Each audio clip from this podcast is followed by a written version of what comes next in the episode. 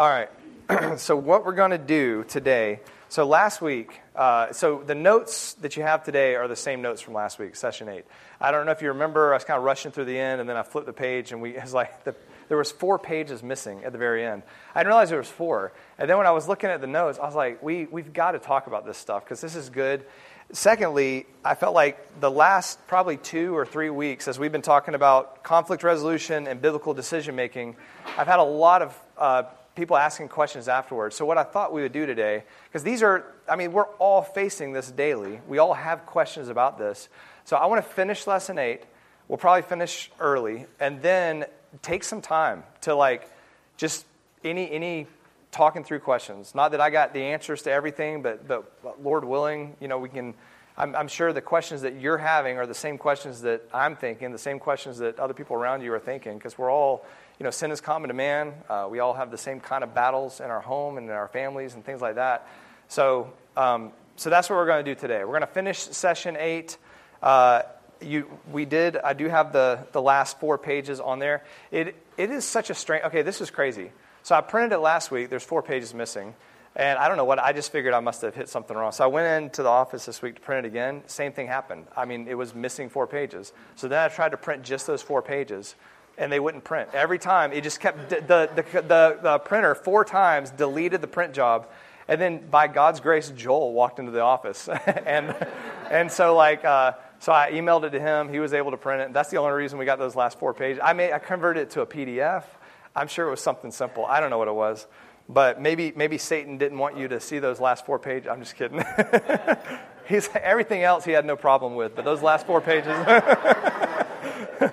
So, uh, so anyway, if you weren't here last week, um, I'll give you the, the, the blanks for the, the main title parts, and then that'll help kind of get our mind in the game, then to lead us into the end. But I'm not going to go back over the entire session eight, um, but you can, you can listen to the recording for that. But we will start at the front. I'll go through the points. Uh, but point number one at the very front was the foundation for biblical decision making, the foundation.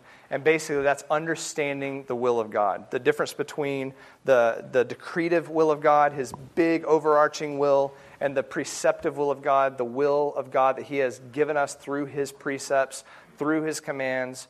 Uh, through biblical principles. And so, when it comes to the, the sovereign will of God, the decretive will of God, we're not called to know that. That's in God's mind. That's God's plan. He's revealed some of that to us through prophecy. Uh, you know, He revealed some of that in the Old Testament, and it's already been completed. He's revealed some of the things that the Lord will do at the end. Um, but outside of that, you know, we, we don't know. You don't pray for God to show you His will for your life tomorrow in this decision. You know, it's like God's not going to be like, well, you're going to take this job, you're going to be there for four months, and then you're going to get fired. And then after that, that God's not going to reveal that to you. But God has revealed to us his preceptive will, which is in the Word of God. This is God's desire. This is God's will for you. And that is, first and foremost, what are his commands? Obey his commands. Uh, do not do what he prohibits, do exactly what he says. And there's all kinds of admonition in the Bible to do that, to, to meditate on the Word, to know the Word, meditate day and night so that you can obey the Word of God. Then there's also, there are things that aren't direct commands that are just biblical principles. All, we talked about the one another's, all the different kind of loving one another's, and those things come into play when we're making decisions. Uh, principles, stewardship principles, uh, principles on on how to handle your money and things like that. There's just principles, biblical principles that come into play uh, outside of His commands, and so when we make decisions really what we're doing is first and foremost looking at a command. You're like, should I murder this person or not? Well, there's a command for that. Don't do that. Like it's that simple. There's God's will, you know? But if it's like, do I buy this house or not? Well, then you look at different principles in the Bible. Where is this house at? Is it far from any local church that's going to put you in a place where it's going to cause your family to be stagnant and not be, you know, nurtured by the word, not have a good church? Well, that that's not a good biblical decision. You know, is it way outside of your means? It's going to put you in a lot of debt and you're going to have to work three jobs, which might mean that you're not away you're away from the family and you're not able to shepherd your kids or something like that.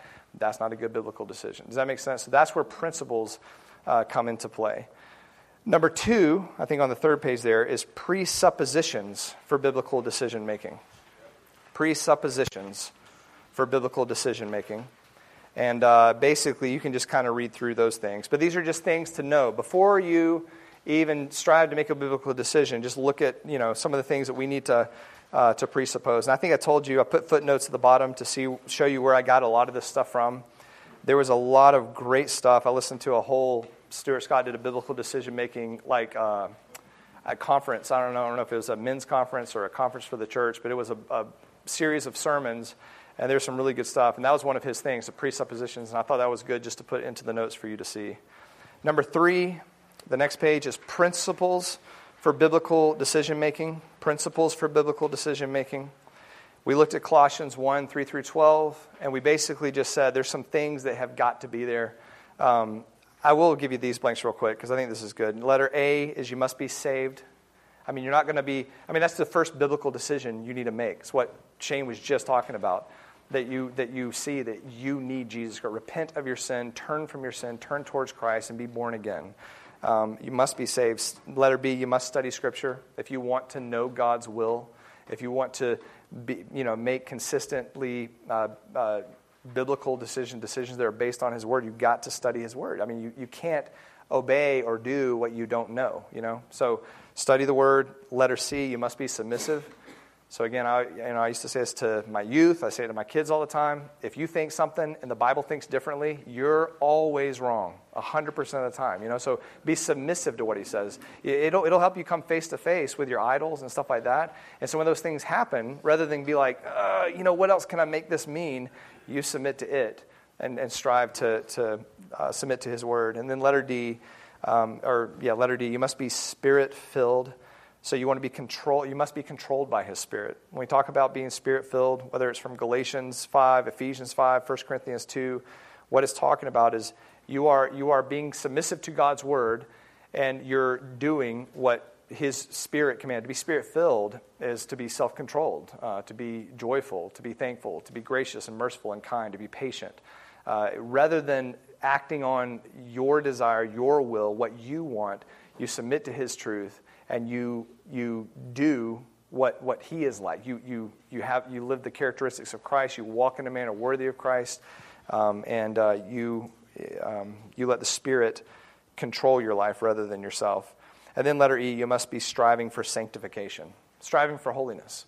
I mean, that again, that is biblical decision making, kind of in its essence. If you are striving to live like Christ, to speak like Christ, uh, to, to treat others like Christ, you're striving to put off the old, put on the new, you're striving for holiness, well, then you're going to be making biblically or consistent biblical decisions in that process.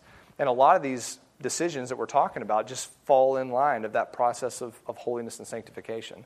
Um, it doesn't mean that you won't hit a, a something that becomes a, a, conundrum where you're like, man, this is a, a difficult decision. I mean, those are going to come. But many decisions that seem difficult are very simple if we're walking in obedience and holiness anyway. Does that make sense? Then you get there and you're just like, well, I can't do that. That would go against my conviction. That would go against everything that I'm striving for in my pursuit of holiness. And it makes a lot of decisions very simple. In fact, I feel like uh, most of the time, small decisions or, or, just normal life decisions are difficult because we're not doing this stuff. You know what I mean? We're not living a spirit filled life. We're not pursuing holiness to begin with. And then we get to some of these things and it's like, I don't know. I mean, they both sound great. You know, but if you had that trajectory towards holiness, you would be like, yeah, they're both good, but this one right here, that is, that is, that is better, you know, and you can make those decisions. Number four is the process for biblical decision making. The process. Again, I'll give you these blanks. Letter A is start submissive. So this is kind of like the, the nitty gritty. So what you know, if you're, you're making the decision, what's step one, two, three, four, five, like that? First and foremost, start submissive. Go into it going, Lord, your will be done. This is what I wish would happen, but I am, I am submissive to you. Uh, whatever your will is, that's what I want. Help me to be submissive to whatever it is. Uh, letter B, the next thing you do is look for commands or search for commands. That's kind of the first thing you're looking for. Are there any direct commands against this or for this? And then that's your decision. So some, sometimes it's that simple. Um, letter C, search for principles.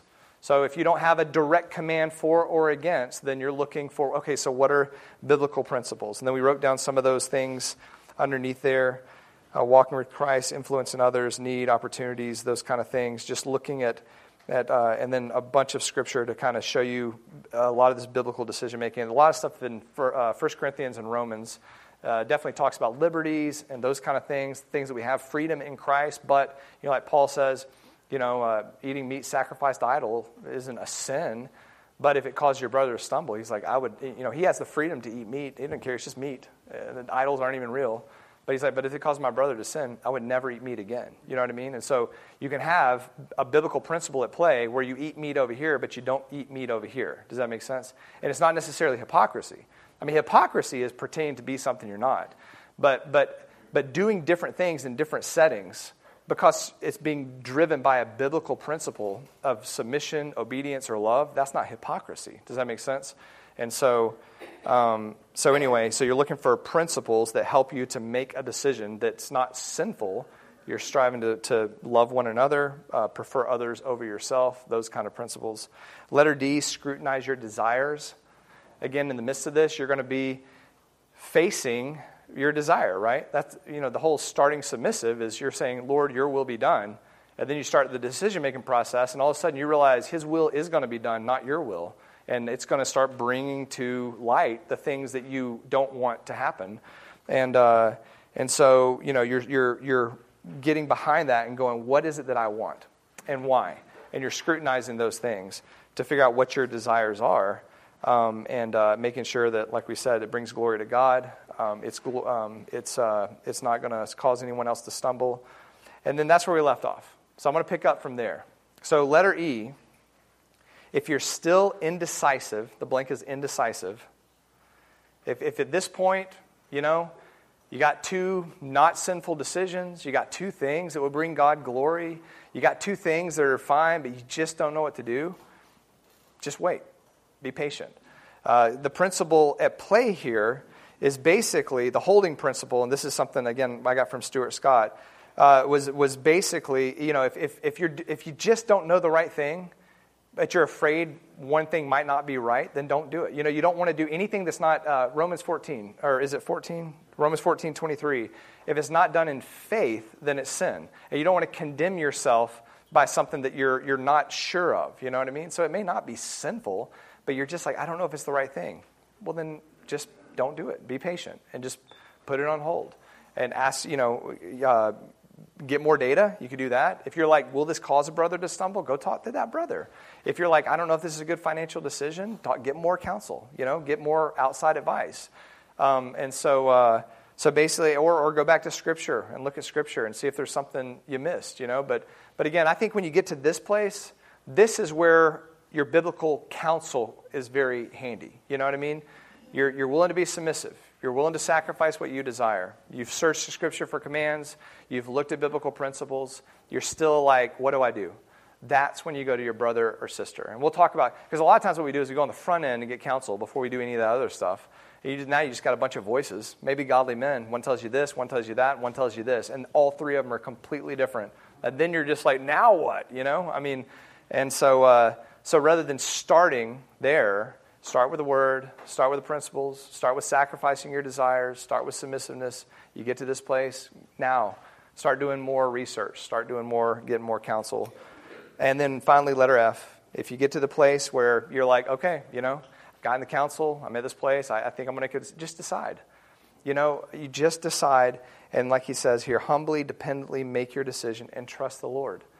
And, and that's where, you know, when it talks about principles like, you know, man plans his ways, but God decides his steps and all that kind of stuff, that's where it, that, that becomes a blessing. You know, it's not always, God's not always against you. It's not like God's like, yeah, make your plans. I'm going to squish them. You know what I mean? It's like that God's not up there being like, you know, like he, he desires good for you. He desires your sanctification. He desires for you to be made more like his son. He wants what is best for you. And in fact, he will only allow what will make you more like his son.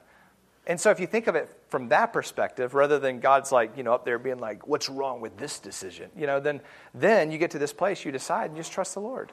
Just just make a decision. If if three years down the road, you could have made you, you're like, man, that other decision may have been best. It's like, don't worry about that. You know, the Lord's will will be done. He'll direct your steps. Even if you make a wrong decision in in this realm, He'll get you to the place that you need to be. Does that make sense? So if you're fighting your desires, you're being submissive, you're looking at principles, you're looking at commands, you make a decision. Um, I mean, sometimes making a decision and then the path becoming hard is exactly what we need.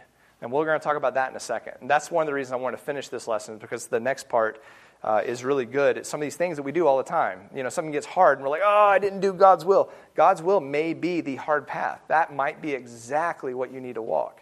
Um, and so, uh, so anyway, that's where you can just trust the Lord and and uh, and, and just trust that you know I'm striving to to do His will. This little chart here was something that I got from one of Stuart's uh, uh, sessions, and it's just a good just kind of outline of just how to make a biblical decision.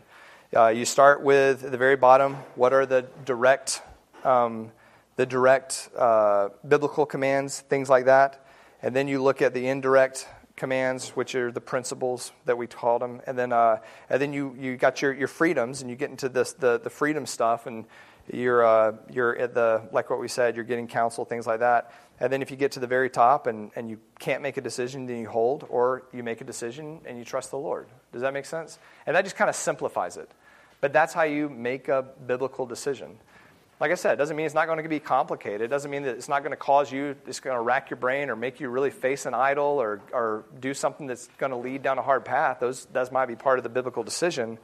But at least it, it makes it less mystical. And I think that's the, the big thing that we're talking about with this because uh, of this next part we're going to talk about. Many of us have grown up searching for the will of God, praying for God to lead us in the right direction, looking for open doors, looking for a peace that just, you know, surpasses understanding so then we can just make that decision, you know, and it's like those are not biblical ways to make decisions. Uh, in fact, a lot of those can, you can make really bad decisions. So I want to talk about this last part. And this is pitfalls for unbiblical decision making. Number five, pitfalls for unbiblical decision making. Um, I wouldn't have put this in the notes. I was listening to, again, one of these series by Stuart Scott, and he, this is straight from his notes, but as he was saying this, I was like, I mean, I just started thinking of all the decisions I've made in my life that are like just right here in this list. And I just thought, I think we need to talk about this because I've done this many, many times. And I imagine as we go through this list, you're going to be like, that's exactly how I make decisions, you know? And it's good to kind of see it on paper and go, yeah, that's not, that's not how you want to start. And again, it doesn't mean that all these things have no good in them at all, but this isn't how you make a biblical decision. One of them is the open door principle, right? And we'll talk about it. But, like, you know, you don't want to make a decision based on whatever open door, because the open door might be an easy path that is not a good path. You know what I mean? So you don't want to make a decision based on an open door. But as you try to make a biblical decision, for sure, there may, that becomes impossible. And that that can't work out. They, they don't want to hire you. You know what I mean? So it's like, well, that, that's fine. And so you just keep, but you're, but you're not looking at those doors to figure out like which one's open so I can go through it. You know, you're, you're making a biblical decision and then the Lord will direct your steps. Does that make sense? So when we say open door, because Paul talks about closed doors when he, in the book of Acts, but Paul was consistently doing what the Lord called him to do along that journey and when he was not permitted by the government or by circumstances to enter a place, you just keep moving. But it wasn't like he was like sitting still, being like, well, I'm not going to move until he opens the door. You know, he's faithfully following the Lord.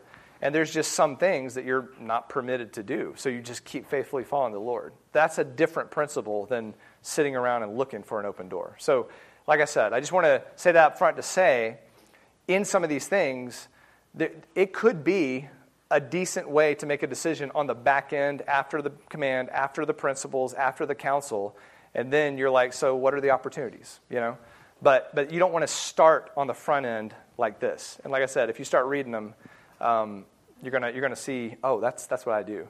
Zelda, I just remembered that I forgot to. We'll do it afterwards. Don't let me forget. All right, so there are many methods of decision making that sound spiritual, seem biblical, but are dangerous and deceptive. And we want to be conscious and cautious about leaning on any other method of discerning the will of the Lord outside of his prescribed and revealed will in his written word. Again, I was thinking about it when Shane was preaching. I was like, this is, again, every time the Lord does this, but it was the perfect sermon leading into this. This is, you know, even God Himself, the Word in human flesh, when this man asks, you know, he's, he's the, this guy's, if you really look at it, he's making a decision, right? I mean, that's why he's come to the Lord, like, what am I lacking? And Christ, who is the author of Scripture, points him right back to what he's already revealed and say, well, what does the word say? Well, here's the commands.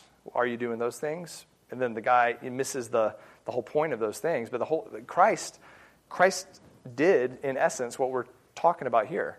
What does the word say? Examine your motives, your desires, those sort of things, and then, you know, make a decision. But uh, again, a little bit different for him because he's talking about whether or not he knows the Lord. But I thought it was neat because uh, I was like, that's what we're talking about in here. Colossians 2 8 says, See to it that no one takes you captive through philosophy or empty deception according to the tradition of man, according to the elementary principles of the world, rather than according to Christ. Now, again, that's talking about false teaching, coming to the church, things like that. But I think it's the same kind of principle when we talk about these mystical ways of trying to discern the will of God. Don't do what the world does. I mean, just because you heard it in church growing up doesn't make it right. And make sure it's not just like, you know, a lot of people make decisions based on, you know, paper, rock, scissors. All right, we'll buy the car, you know, sort of thing. And it's like, but that's not how we that's not how we do it, you know. We want to go back to what does the word of God say? And according to Christ would be according to his word. 1 Corinthians 2:16 for who has known the mind of the Lord that he will instruct him but we have the mind of Christ that's the very end of 1 Corinthians 1 18 through chapter 2 that we talked about, where he shows us that the natural man cannot discern the things of God because they're spiritually appraised, and he doesn't have the capability of doing that, right? The, the, the man who's being born again looks at the cross and goes, That's the power of God. The natural man looks at the cross and says, That's foolishness. And then he just talks about how the Lord has revealed. He has given to us the things that were ordained by him before the foundation of the world. He's revealed those to his children, which is his word. And he's equipped us with his spirit so that we can discern the things that he's revealed to us. So, in other words, what 1 Corinthians 1 and 2 is saying is if you are born again, you have been equipped with everything you need by God Himself both his revealed will and word and the spirit that, that knows his mind, and you couple those things together, you have everything you need in this life, both for salvation, sanctification, to follow him, to make biblical decisions, to, to live in a, a walk in a manner worthy of Christ.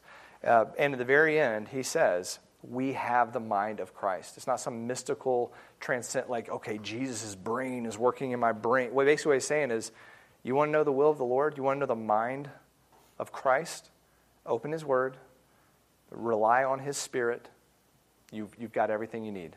And that is the greatest gift.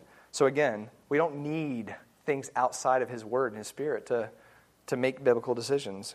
In 2 Peter uh, 1 16 through 21, again, Peter's talking about an experience. He's talking about being on the Mount Transfiguration. He's talking about seeing Christ in his glory. He's talking about hearing God the Father speak and saying, This is my beloved Son with whom I am well pleased, or however he says it there. And seeing Moses and Elijah. You talk about an experience. You talk about something that is like, okay, that's why I follow him. And, Christ, and Peter says, That was amazing and great, but he says, We have something even more sure the Word of God. He says, We have the prophetic Word made more sure to which you will do well to pay attention as to a lamp shining in a dark place until the day dawns and the morning star arises in your heart. But know this, first of all no prophecy of Scripture is a matter of one's own interpretation, for no prophecy was ever made by an act of human will, but men moved by the Holy Spirit spoke from God.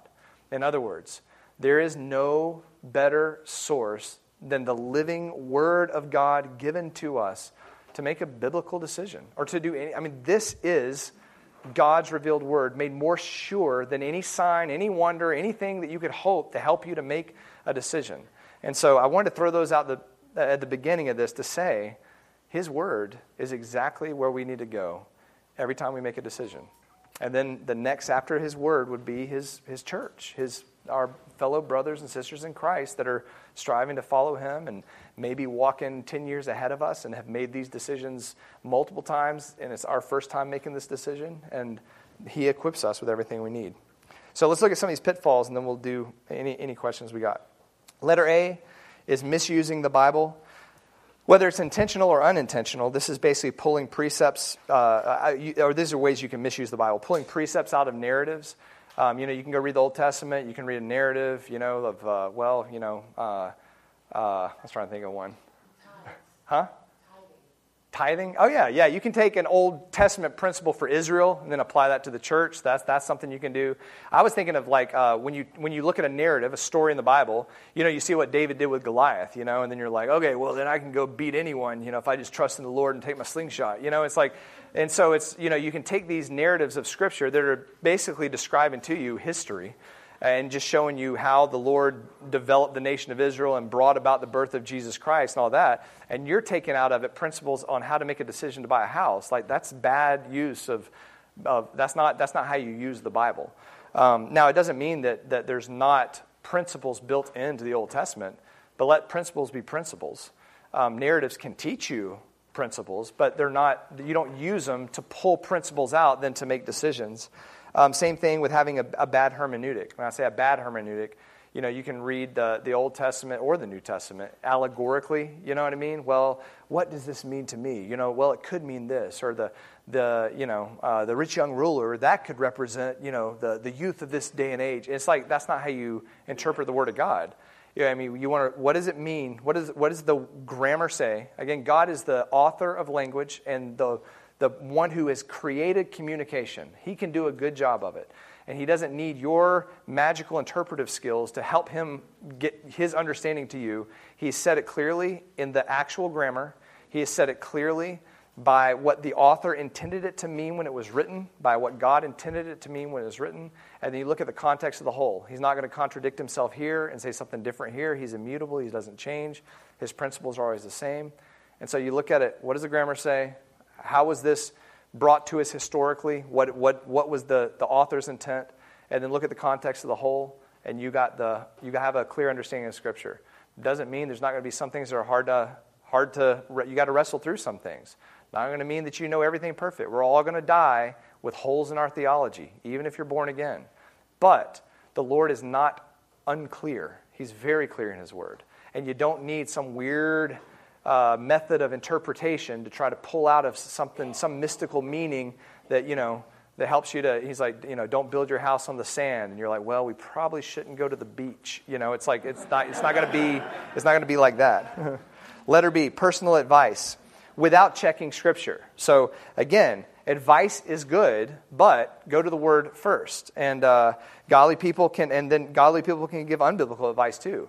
Um, so just because it's a, a man of God or a woman of God doesn't mean that like whatever they say and i've i've had i've seen people in this church do this i've had friends that do this i've probably done it myself where you make a decision and then somebody says you know why'd you make that decision you'd be like well so and so told me and they're a godly person it's like yeah but you're going to stand before god not them you know it's like i mean you you have to give an account for your decisions and you can't stand before the lord and be like well I mean, they led a Bible study and they said, do it, and I did it, you know, and the Lord's going to be like, well, yeah, but you have to give an account to your decisions. So uh, sometimes people have opinions. I have many opinions.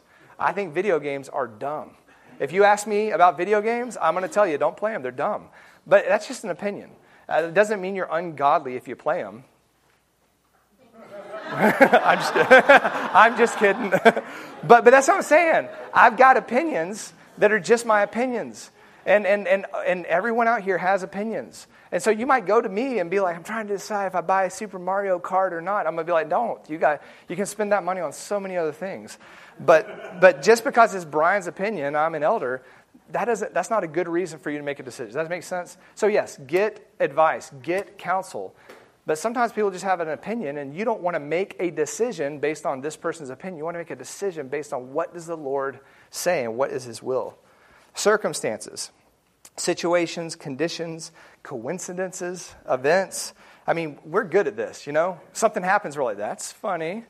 Maybe that's the decision I should make. It's like, no, that's not how you make a decision. We're always looking for signs and wonders. And um, this, uh, and now this is a good point. Usually, sometimes circumstances can increase the pressure to make a decision.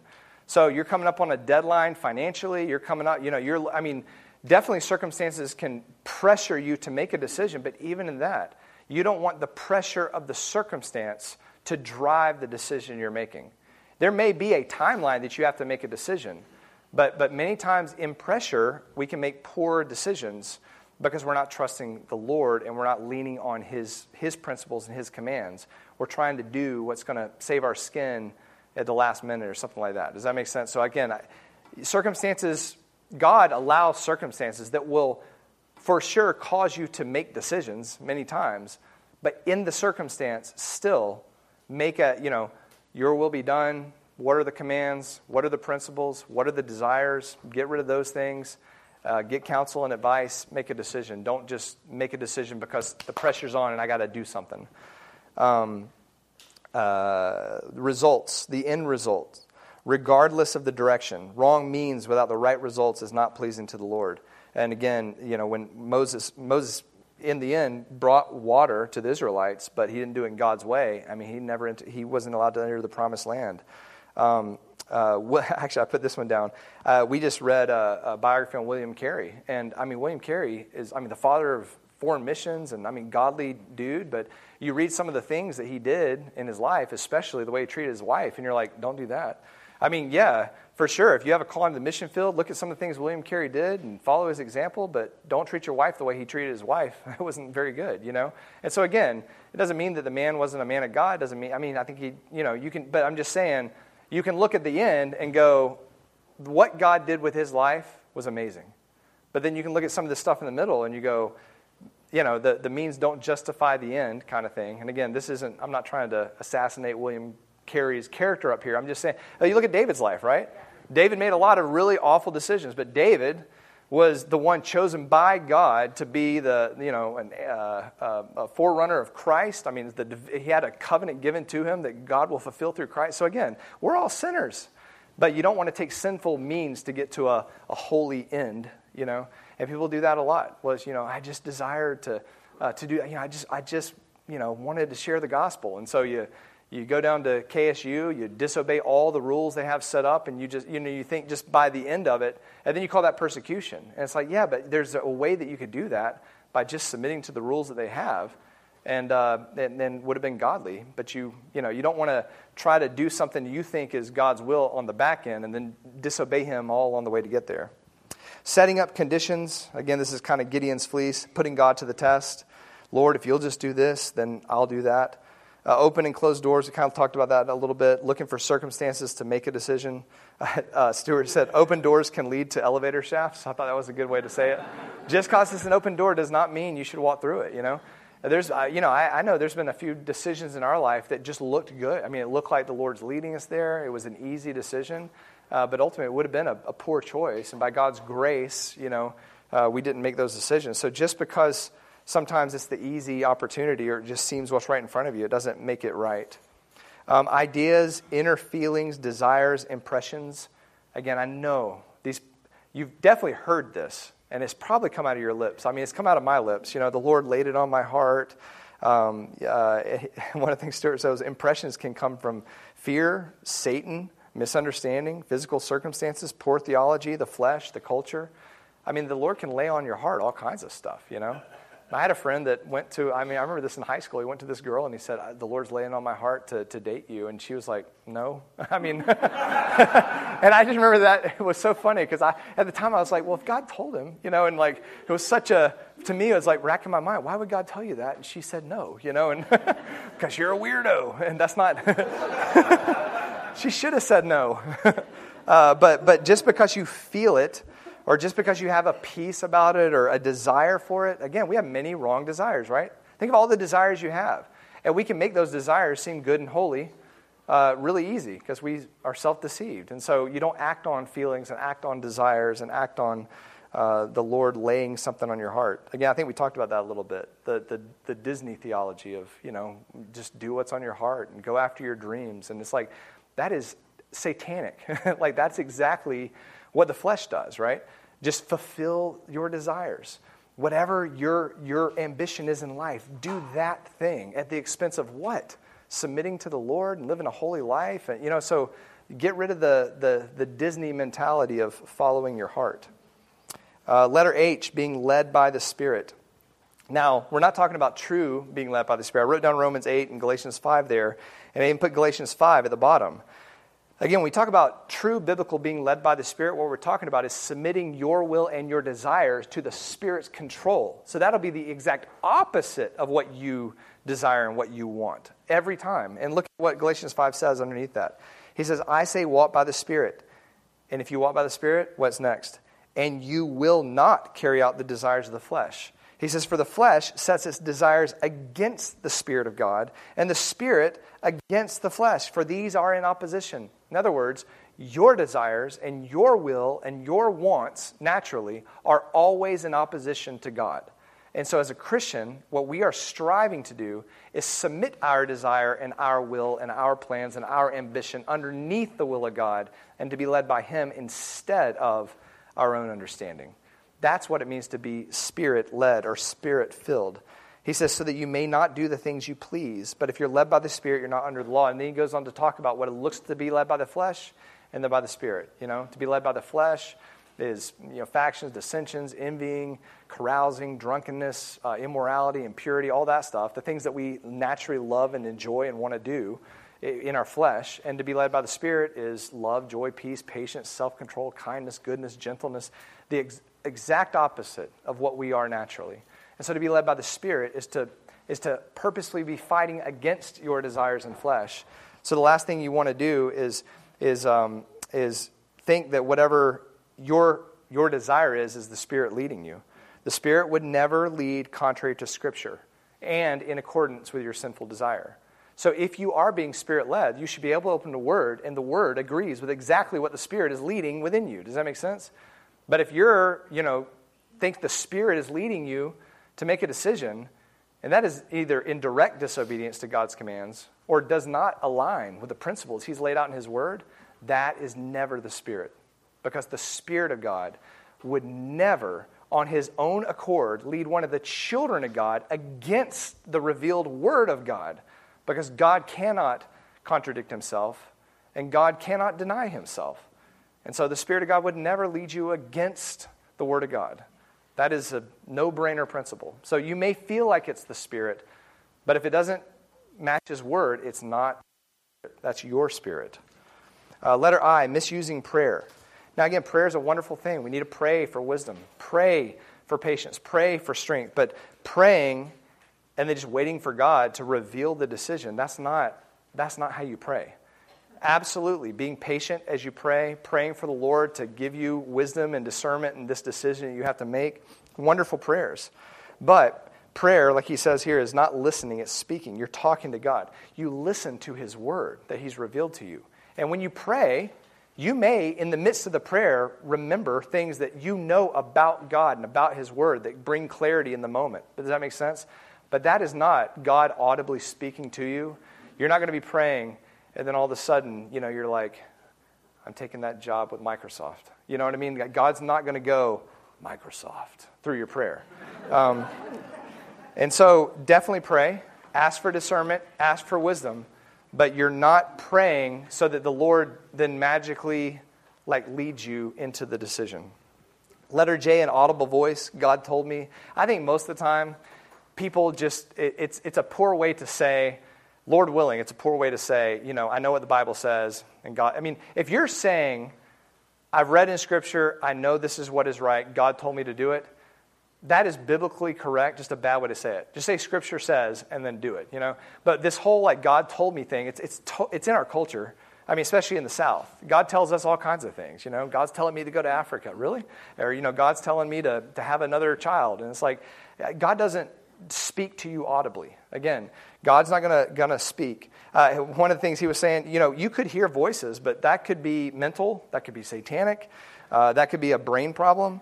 Uh, you could have t- a tumor, you could have hallucinations. He was saying, you know, if you haven't slept in three days, you can hear and see things that aren't actually happening. You know, so if you're hearing audible voices and you think it's God, that you need you need to tell somebody about that because that could be you could be messed up. So but if you're like well no it's not audible I, every time I, somebody asks me or says to me um, god told me to do something i always say what does he sound like? I've always i've i've always wanted to know like you know is it like this deep voice or is it like you know is like this fatherly kind voice you know?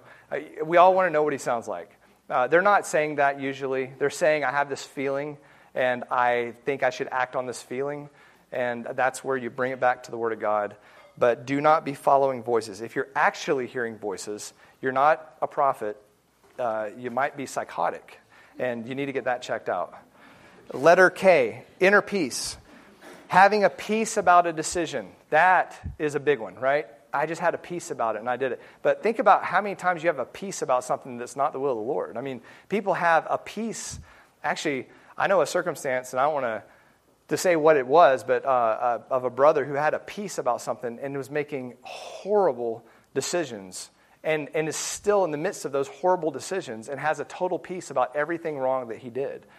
And, and again, it's like just because you have a peace about it, it could be that your conscience is completely hardened or darkened. And the reason you have a peace is because there's no guilt and the Word of God's not weighing down on you. So just having a peace about something is not necessarily a good thing. It, now, if, if you're at peace with God and at peace with others, and, and what you have a peace about is exactly what His Word says, and, and all that you've gone through the other stuff we've talked about commands, principles, counsel, all that and there's a genuine peace and you're making a decision, that's fine. But you're not making the decision based on peace. Does that make sense? Um, you can be at peace after you make the decision, trusting that it's the Lord's will because you've made a biblical decision. But just because you have a peace about something does not mean that it's the Lord's will. And again, like I said, I've had peace about things before that weren't the Lord's will. Um, I just I had no conviction about it. I mean, there's certain things I used to listen to I just don't listen to anymore. Movies I used to watch that I don't watch anymore. I had a peace about it at the time, and honestly, I thought people that did these things, I was like, well, they're legalistic. What I learned over time is the Lord broke me and changed me and wore me down. I started seeing some of these things. They're doing this because they want to be holy. And the peace I had came from a, a, lack of understanding, a lack of faithfulness and, and holiness within myself. The reason I had a peace is because I was so worldly. And so, if you have a peace about something because you're immersed in the culture and immersed in the world and you have an unbiblical way of thinking, that's not a good peace. You need, that, that needs to get rocked, and you need, to, you need to, to become more like Christ. Uh, devices, we talk about this flipping coins, paper, rock, scissors, drawing straws. Um, now, again, you can go, well, in the Bible, I mean, they drew straws. That's how Jonah got thrown overboard, right? But in the Bible, we, we have the the complete revelation of God. We don't need straws anymore. And we're not prophets, and we're not Old Testament prophets. Uh, we, we have the Word of God made more sure. The Word of God gives us everything for life and godliness. If we need to make a decision, a moral decision, a, a decision in life, you have everything you need in the revealed Word of God and the Spirit of God dwelling within you. You don't need paper, rock, scissors. It's still fun to play, but not a good way to make a decision. You know what I mean? If you get through all the biblical decision making principles and you're at the very end, you got two really good decisions, and you're like, you can paper, rock, scissors at that point if you want to. But like, but don't, not, out the, not at the very beginning.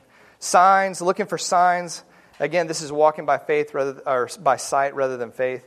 Uh, everybody's looking for signs. And so you're looking for God to reveal something. You know, you're going down the road and, and you see, you know, these three cows, and you're like, you know what? we should have three children. I, I, just, the Lord revealed it to me, and it's just, but we do that all the time. We just want something, something outside of the Bible to help me to know what to do. And it's like, get that stuff out, you know, and, and rely on His Word. Isolation. Now, this is, a, this is something that happens frequently. Not getting counsel, not talking to your elders.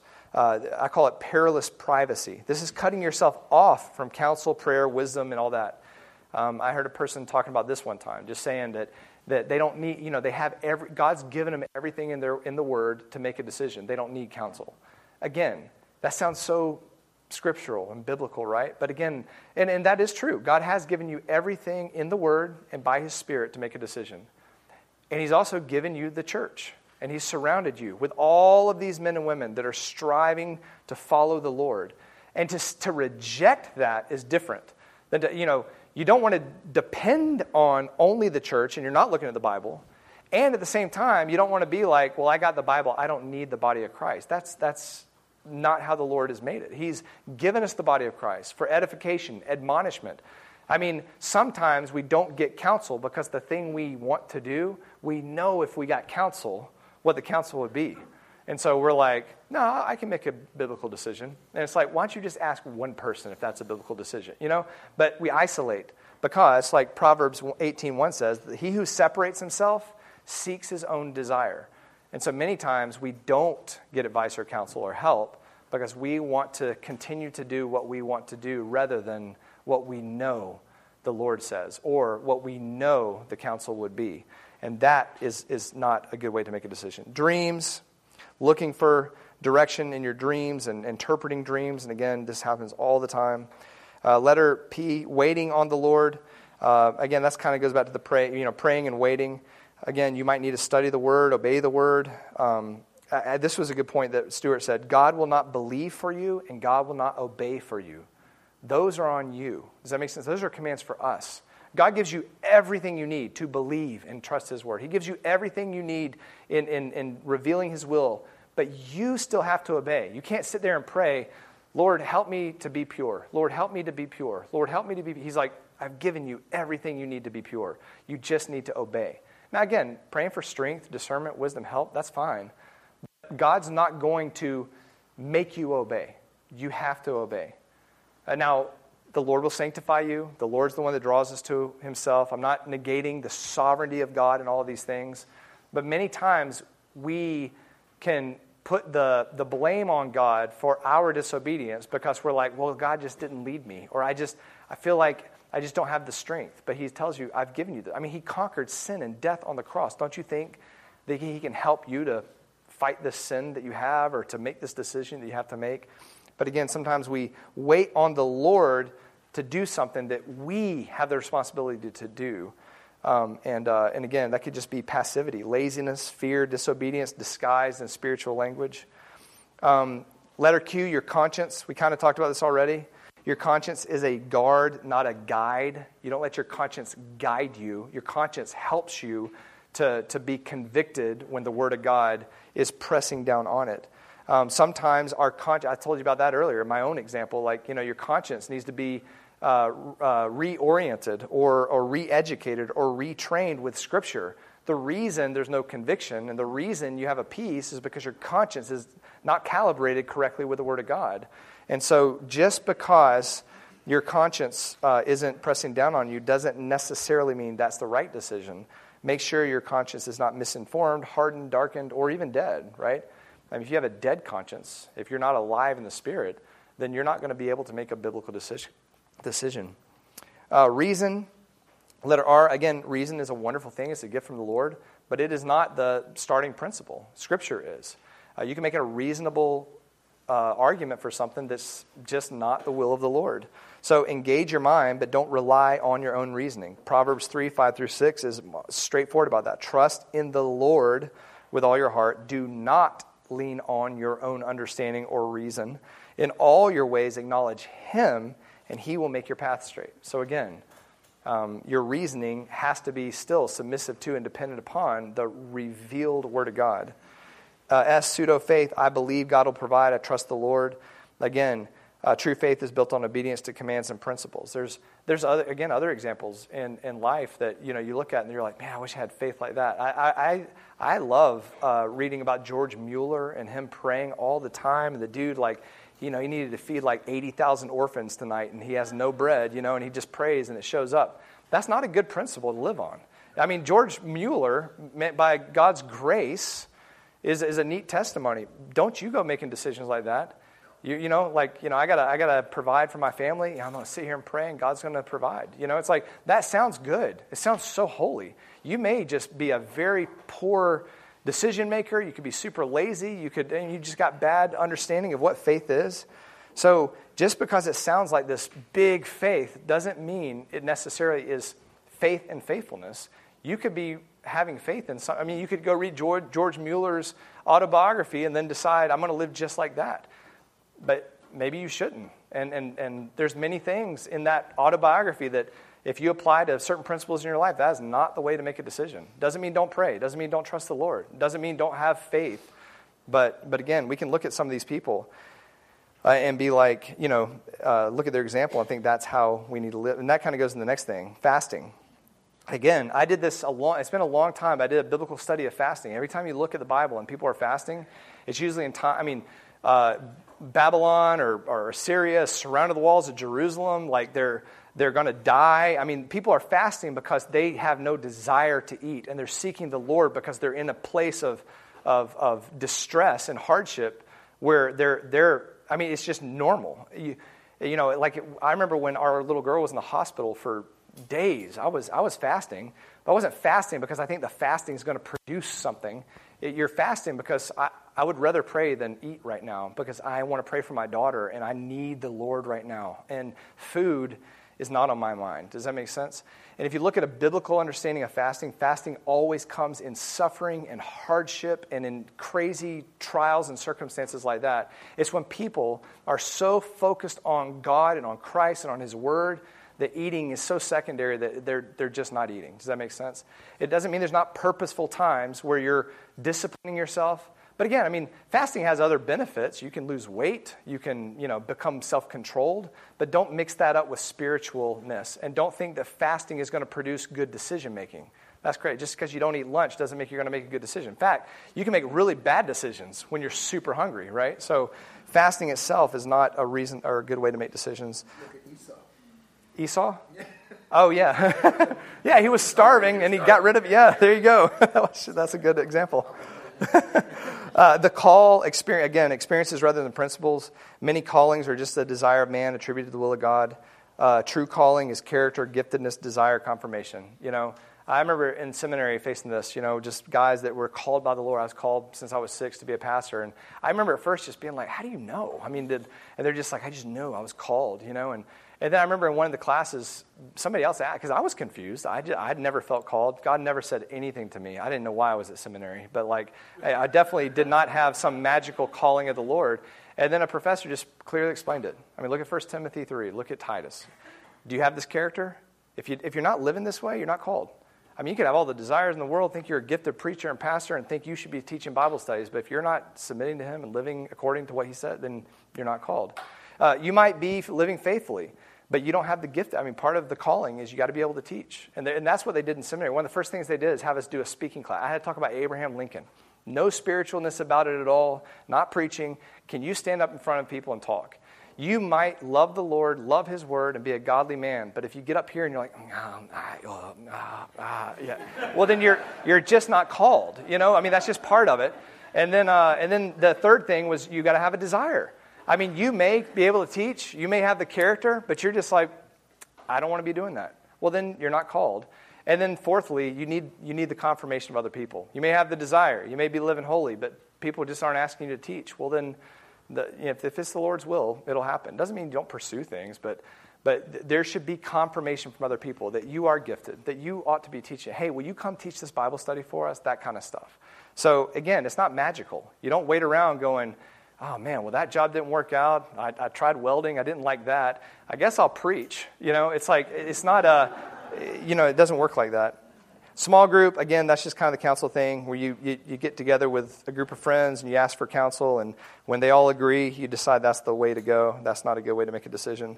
Prophecy, he was talking about people that, you know, the gift of prophecy, you know, that's practiced in other churches. People, basically, it's just, I don't know if you've ever been to a church where they practice the gift of prophecy if you saw it, you'd be like, oh, that was encouraging, because that's all it is. I mean, they just, they just stand up and they're like, oh, the Lord's leading me to say that somebody that's suffering with cancer, they need to trust God and, and lean on Him. And, and again, it's like those are edifying words and encouraging words. Those are, I mean, they, if they're biblical, that's a good thing, but that's not the gift of prophecy described in the Bible, in Acts, or in the Old Testament. I mean, prophets were revealing God's word that had been undisclosed before, and now it is being revealed to man, and it has been written down in his word for us.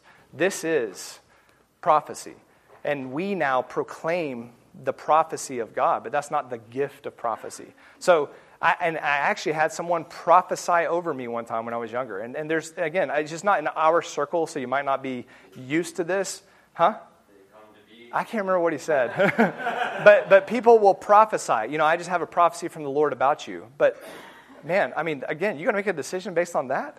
Like, that's crazy. Uh, and then finally, uh, over-analysis. Again, you can, you can just, and you can get into a decision and you can just overanalyze and just, but what about this? But what about this? And I've looked at this angle and this angle and this angle, and you get to the place where it's like all your analysis, but you're not going, well, what does God say? So, those are just pitfalls that we all can fall into. And again, it is very simple. Be submissive. What, is the, what are the commands? What are the principles? Uh, mortify those desires, uh, submit those to the Lord, and then make a decision.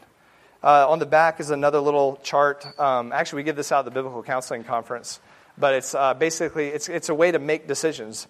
Uh, the put off, put on principle, principle oriented decisions based on uh, against like feeling oriented decisions. Th- these are harder at first when you start trying to submit your will to the Lord's will and obey His word rather than your desires. That is really hard at first. But the more you practice and the more you live like that, and the more that becomes part of your character, that is a, uh, such a wonderful and blessed path. It becomes easier to do in the sense of it becomes part of your character, and it leads towards good things, peace uh, in relationships, and, and, uh, and, and, and blessing in life. Uh, a road driven by your desires, driven by your selfishness, driven by your wants and lusts, always is the harder path. Um, and so, again, this is just a good kind of chart to look at when you're making a decision. You, you know, what, what, what's your heart? What's in your heart? Are you doing this out of love, out of fear? Are you trusting the Lord? Is there something you want out of this? And then you're going, what does the Lord say? What are the principles here? And you're, you're aiming at glorifying God, pleasing God, submitting to the Lord. That's how you want to make a decision. I threw down here some resources. Uh, these are, and I had these, some of these on the back back there um, but just some resources that I've read that I think are really good. Um, the one at the very end I have not read. It has become my new, like, I guess, idol. I don't know. I want so Stuart Scott actually. I, I, have learned this in one of his uh, lectures that he did his doctorate of ministry uh, thesis or dissertation on biblical decision making, but it's unpublished. And I'm like, that needs to be published because the sermons are so good. Uh, but uh, anyway, in written form, the best thing that I've found from him is that biblical manhood book that I showed you. But these are just some really good books that I think are good in helping us uh, gain a good worldview, think through things biblically. I love the, the Right Thinking series that um, John MacArthur and Nathan Busenitz did. Um, and they just help you to, you know, eh, discern things in our culture, discern things uh, as a church on, on what a church should be. It just helps you to gain a good perspective of good biblical decision making. So, uh, I know that was kind of long. I, I, I, there was a lot in the last two weeks. I know when it comes to conflict resolution, decision making, these are kind of realms that we're always in. And we're always striving to, to know what is the Lord's will and how do we have peace. In our, I mean, that was even one of our prayer requests today, just peace in our family, you know. So, is there anything off the top of your head you want to ask in front of everybody that might be helpful for all of us? And if not, you can come talk to me afterwards. But I do want to give a, a, a chance for questions because I'm not good at this part. Yeah.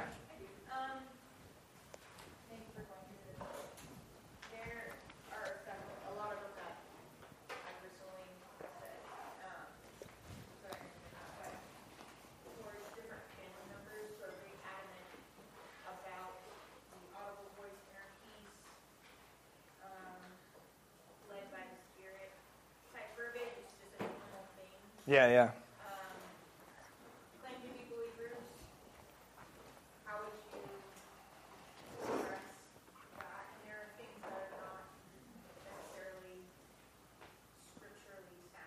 Mm-hmm.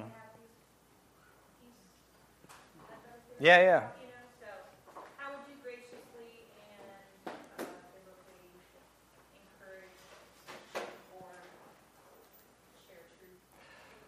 Yeah, no, that's a great question. So I think I think first, so the question was, if you didn't hear it, I mean, if you have family members, friends that are, you know, saying, well, the, the Lord said to do this, or the Spirit led me to do this, or I have a peace about this, which again is common terminology in Southern church, it may be maybe worldwide, I don't know, but definitely in the South. I mean, everybody's saying things like that, you know, in, in churches around us. So first and foremost, remember where you came from. I used to speak like that too. Uh, many of us have come from backgrounds like that, and we used to always talk about the Lord led me, or you know, God, I feel like God's saying this to me, and so be. Pay- how did you get to where you're at? You know, I mean, first thing you you, you started studying Scripture. Uh, you, you, you surrounded yourself with with people that helped you to to kind of reorient your words to be more biblically oriented rather than just the, the culture that we, the Christian culture we've grown up in. So I would say start with just patience. You say graciously, that was a good way to say it. Just be gracious, be patient. Don't expect people that have not heard things like this, been in a, a culture like, like our church, to have terminology that, I mean, it, it, it takes a retraining of the mind. It takes a retraining of the tongue, you know? You start going, I don't want to say that because when I say that, that's misleading. You know what I mean? But they don't see it as misleading. So, be, so start with patience. Uh, two, I mean, if they're asking your counsel and advice, then you know they're saying, I feel like God's leading me to do this. So, what do you think? Well, that's a great time to go. Well, let's open the Word and see what He says. You know, and uh, and you could tell them. You know, I, I felt. You know, that's. I usually use myself as an example. If somebody's asking like that, or or even if they're not asking, but you want to talk to them, because if somebody's not asking your advice and then you give them your advice, I mean, that's not a good place to start, you know. Um, but you can say, oh man, well, so I remember having to make that decision or something like that. And I remember feeling led to do something, but then I opened the Word and I saw, like, even though I felt led to do that, I mean, God says this in His Word. And I knew, you know, I mean, He says, be at peace with all people. You know, I thought, like, well, they did that. I'm not talking to them. And I, I felt a peace about that. But but I remember reading the word and it talked about I got to be at peace. So you know, take them to Romans and just show them. And and uh, sometimes you can you can help redirect or correct, but you're trying to bring it back to the word. So I'd say be patient, be gracious. Use yourself as an example and what you did wrong, but then how the Lord redirected your thinking. And those are always good kind of paths that are not like, what did God sound like? Like I say, you know, like. So, uh, but yeah, be patient. Because again, I think there's more people that talk like that than not. Like we're the, we're the weirdos that don't speak like that. Um, it's a smaller circle. I think most people are looking for signs, open doors, wonders, and dreams and things like that. Good question. what do you sound like? yeah. I want to make a comment on this uh, point number E, setting up Oh, yeah. And a lot of preachers will set Gideon up as an example for us to follow, whereas the scripture makes it very clear that although God gave him signs, God was God had told Gideon that he was going to deliver the people of Israel from the Midianites. Yeah, yeah. And Gideon lacked faith. Yeah. So God maybe accommodated him, but it was not a, a godly thing for him to ask no, totally. Oh, and again, that's the whole taking an example of the Old Testament and then using that as a, a reason to do. Uh, actually, all the judges. I mean, look at the whole book of Judges is Israel doing their own desire, not listening to the Lord. They had no king and they, they were following their own desire. And you got all these men that the Lord did raise up, and they led his people uh, against you know different kings at different times and different regions to, to, to fight. But most of them were, I mean, look at Samson. I mean, it, it just gets worse and worse. You look at Samson and be like, well, that guy, man, I mean, you know, the Spirit of the Lord came upon him. He could do anything. I want to be like Samson. It's like the last person you want to imitate is Samson. I mean, like, go read his life. Like, that's the opposite of everything the Lord wants you to be, you know? Or, like I said, David. David, a godly, there's many things about David you want to be, but do not imitate his immorality and his adultery and many wives and, you know, and, uh, you know, so, I mean, there's, there's, a, yeah, it's parenting. Actually, yeah, yeah, very good.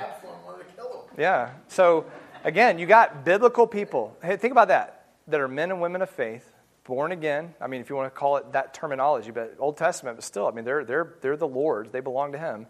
And, uh, and they had big, big gaps, sins. You know, uh, I mean, we can sin big. And so, again, I'm just, that's what I'm saying too. It's like get godly counsel and all that, but after you do your work biblically, because, you know, Gideon might be like, well, I just laid out a fleece and God showed me what to do, you know, and you're like, well, Gideon was a judge, you know, but it's like, but you don't want to imitate that part of Gideon's life. So, yeah, good example. Did you have something? Yeah, just know a real quick comment again about the hearing God audibly. I don't know if any of y'all heard what Justin Peters says, but basically, if you want to hear, you know, God audibly, read the word out. Oh yeah, that's a good. Yeah, get the Audible Bible. and then you can listen to God all the way to work. but sometimes God is very uh, monotone and dry. Like, I got this NASB on, on audio, and man, it is so. I actually I use it to go to sleep at night because, like, if I listen to it for about five minutes, I'm out. so if I can't sleep, I just turn the Bible on because this guy's like Genesis one in the beginning. so it's not God's word. it's just how he reads it. Any anything else? Yeah. Can I ask a question about decretive well? About what? Decretive well. What oh yeah yeah yeah. I know you said. Yeah yeah. Look it up. okay. This decretive will is, like we said yesterday, whatever happened, Mhm. that was decretive will. Yeah, yeah.